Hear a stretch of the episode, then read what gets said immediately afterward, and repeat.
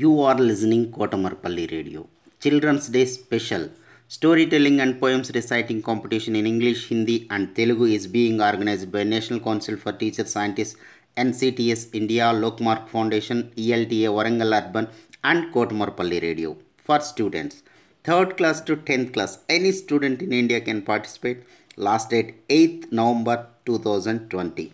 Further information contact Mrs. Umarani through email cdays2020 at gmail.com cdays2020 at gmail.com don't forget to enroll. As part of this kasturi 8th class student of sushila devi lakshmi girls school chandni chowk delhi presenting you her speech Children Day speech in English Children Day is celebrated on different days in many places across the world. The first Children Day was celebrated on November 14, 1964 in India. 1st June is celebrated as International Children Day and the World Children Day is on 20 November every year after the death of Jawaharlal Nehru in May 1964.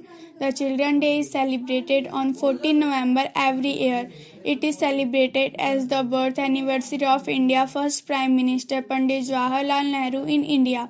All political party members also give respect to Nehruji at his Shantivan Memorial in New Delhi. Pandit Jawaharlal Nehru was one of the freedom fighter, poet and leader of India. One of his famous writing is Glimpse of World History. He was born on the 14th of November 1889 in Allahabad.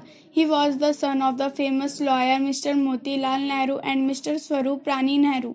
He was very brilliant, so he named Jawaharlal Nehru. He got an education from England and after returning to India, he struggled to bring independence in India. November 14 is World Children Day speech. Thank you. आज मैं आप सभी को lockdown के दौरान भी ये speech सुनाना चाहती थी